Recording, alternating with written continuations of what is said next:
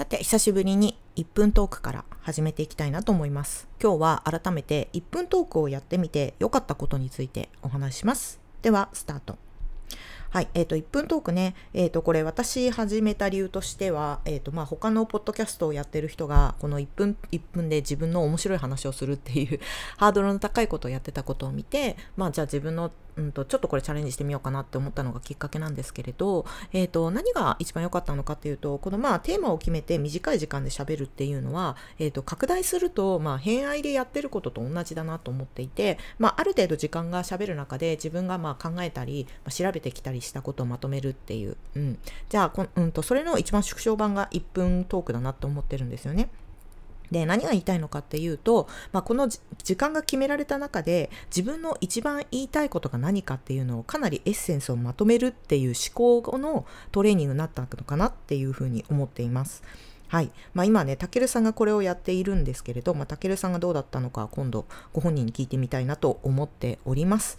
はい。というところで1分ちょうど終了。いやー本当に1分トークを始めてみて、えっ、ー、と、まあ、結局1分トークはなんかたけるさんが長く続けてきてもう100本超えてきてるっていうところなので、まあ、結局私がこれやってみようっていうことが、えー、と他の人の才能を 発掘しちゃったのかなとかって実は思ってたりするんですけれどはい。というところで今日はまた才能についてお話ししていきたいなと思っています。世界をちょっとカラフルにするラジオ。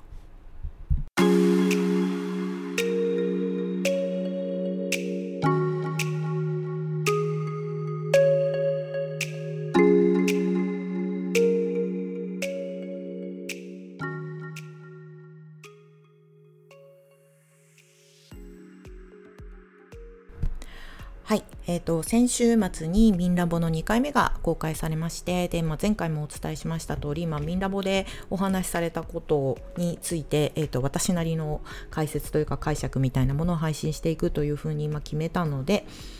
今回もそれをやっていきたいなと思っています。いやもう話の内容がね 3人の内容がすごく濃くってもうえっと、ツイッターの皆さんのコメントとかを見ているとあすごく学びが深い番組なんだなっていうふうに感じていたんですが、えー、と今回は、うんとまあ、一番大きかったのはやっぱ毒抜きっていうところかなっていう、まあ、発動条件の話をされていたと思うんですけれど、まあ、自分自身のその才能が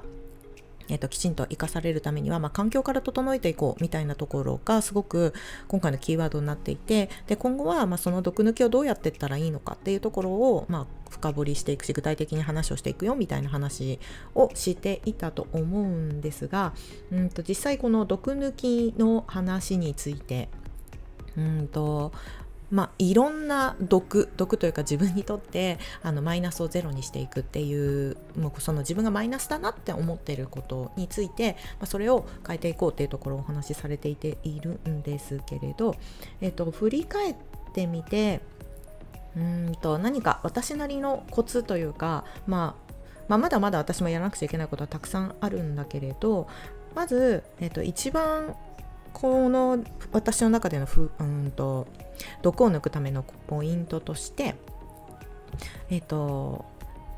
要は何が自分にとってネガティブなよものなのかっていうのを見極めることにすごく時間がかかったタイプなんですよ多分ねおそらくそれに気がついてあそれはあのこれが自分にとっての阻害要因だから変えていこうっていう風に自分のスタンス姿勢みたいなものが整う整えるために私おそらく3年ぐらいかかったかなって振り返ってみて思ったんですね。で一番その大きい要因っていうのがおそらく2つあってで1つが感情ともう1つがうんと時間のこの2つだなと思ってるんです。まあどっちもねおそらく感情になると思うんですけれどまず1つが自分の中で、うんと、例えば人間関係においてえーとまあ、すごく自分に対して例えばマウンティングをしてくるだとか、えっと、すごく嫌なことを言ってくる人とかにがいたりとかしてでその人のことすごく苦手だなって自分では感じてはいるんだけれど頭の中でそんなこと思っちゃいけない私っていうふうに思うこの感情そのジレンマみたいなところが結構抜けられないなくて実際の行動に移すっていうことができなかったりしたんですよね。要はちゃんと自分自身のその感覚というかあこの人苦手だなみたいなこういうこと嫌だなっていうことに対して常に自分の頭で蓋をしているみたいなことがかなり起こっていたんですよ。えっと、途中お話をしていたあの深井さんもお話していたんだけれど、まあ、結構すごくその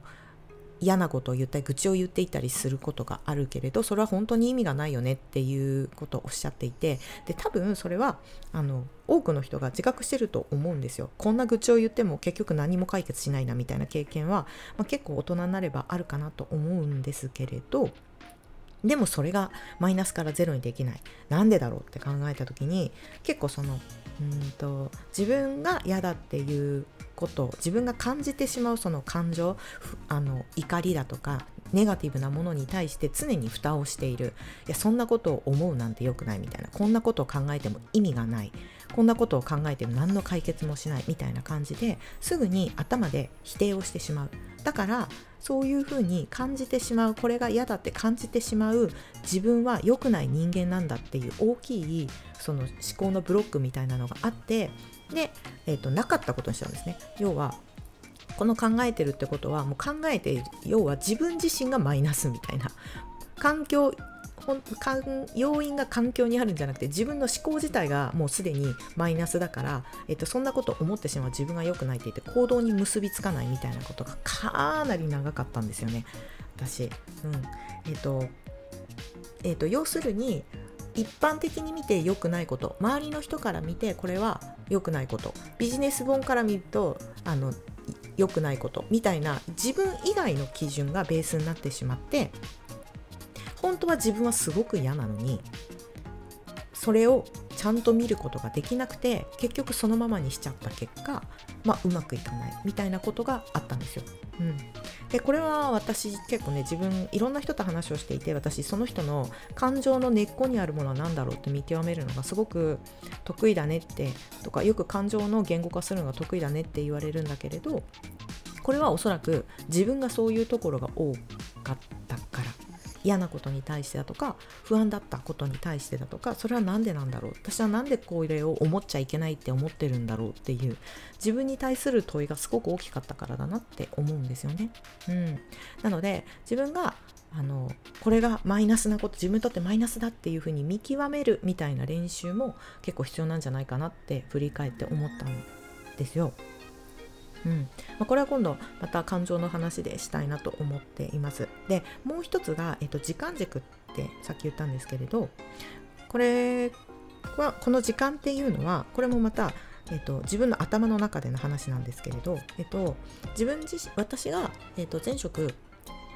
えーと、営業の会社、まあ、リクルートにいた時に、えーと、もうすんごいとりとにかく忙しくって、えーと、今日やるべきことと昨日やった結果と,、えー、と明日やらなくちゃいけない不安みたいなことがだいぶごちゃごちゃだったんですよ。でこれの切り分けもう本当にこれも私の内的要因になっちゃうんですけれどこれの切り分けがすごく苦手だった例えば明日クレームにクレーム対応しなくちゃいけないお客さんのところに電話をかけなきゃいけないいもしくは訪問しなくちゃいけないみたいな予定が入ってるともうその前日の夜とかもうあの明日私クレーム行かなくちゃいけない怒られたらどうしようすごいこと言われた時にちゃんと対処できるのかそのまま自分の売り上げはどうなっちゃうのかそのまま会社に迷惑かけるんじゃないかみたいなことがたくさん頭の中で渦巻いててもう本当にまともにご飯も食べれないしあの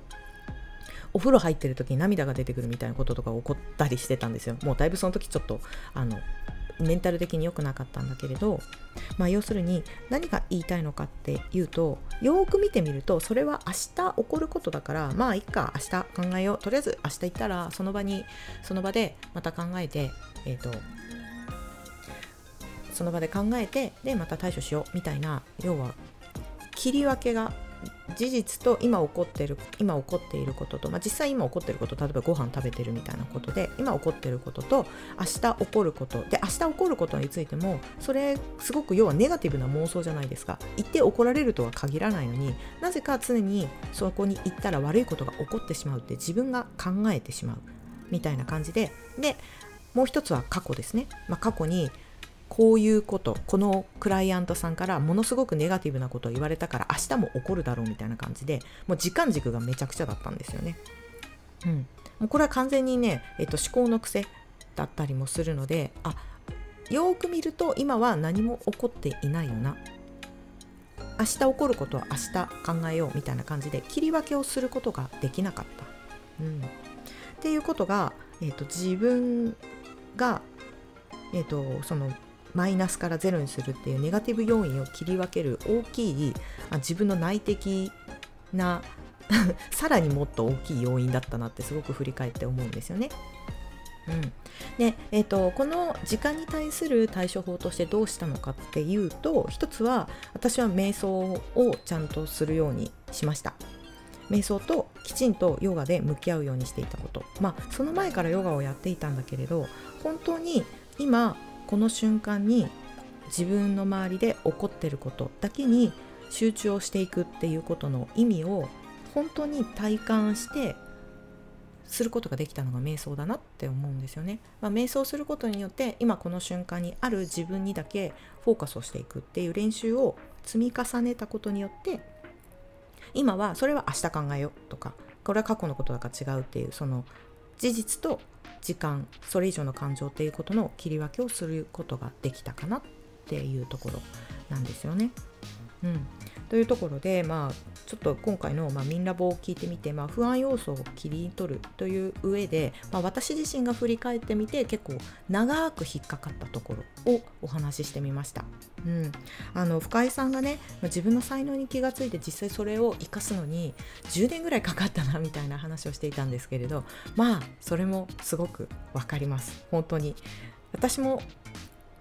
うんと、自分自身のおそらく得意なこととかもともとできることっておこういうことなんだろうっていう、まあ、コーチングとかもだいぶ実はつけていた時期があってあのそれがちゃんとこう自分とマッチしたっていう風な感覚を持っている才能については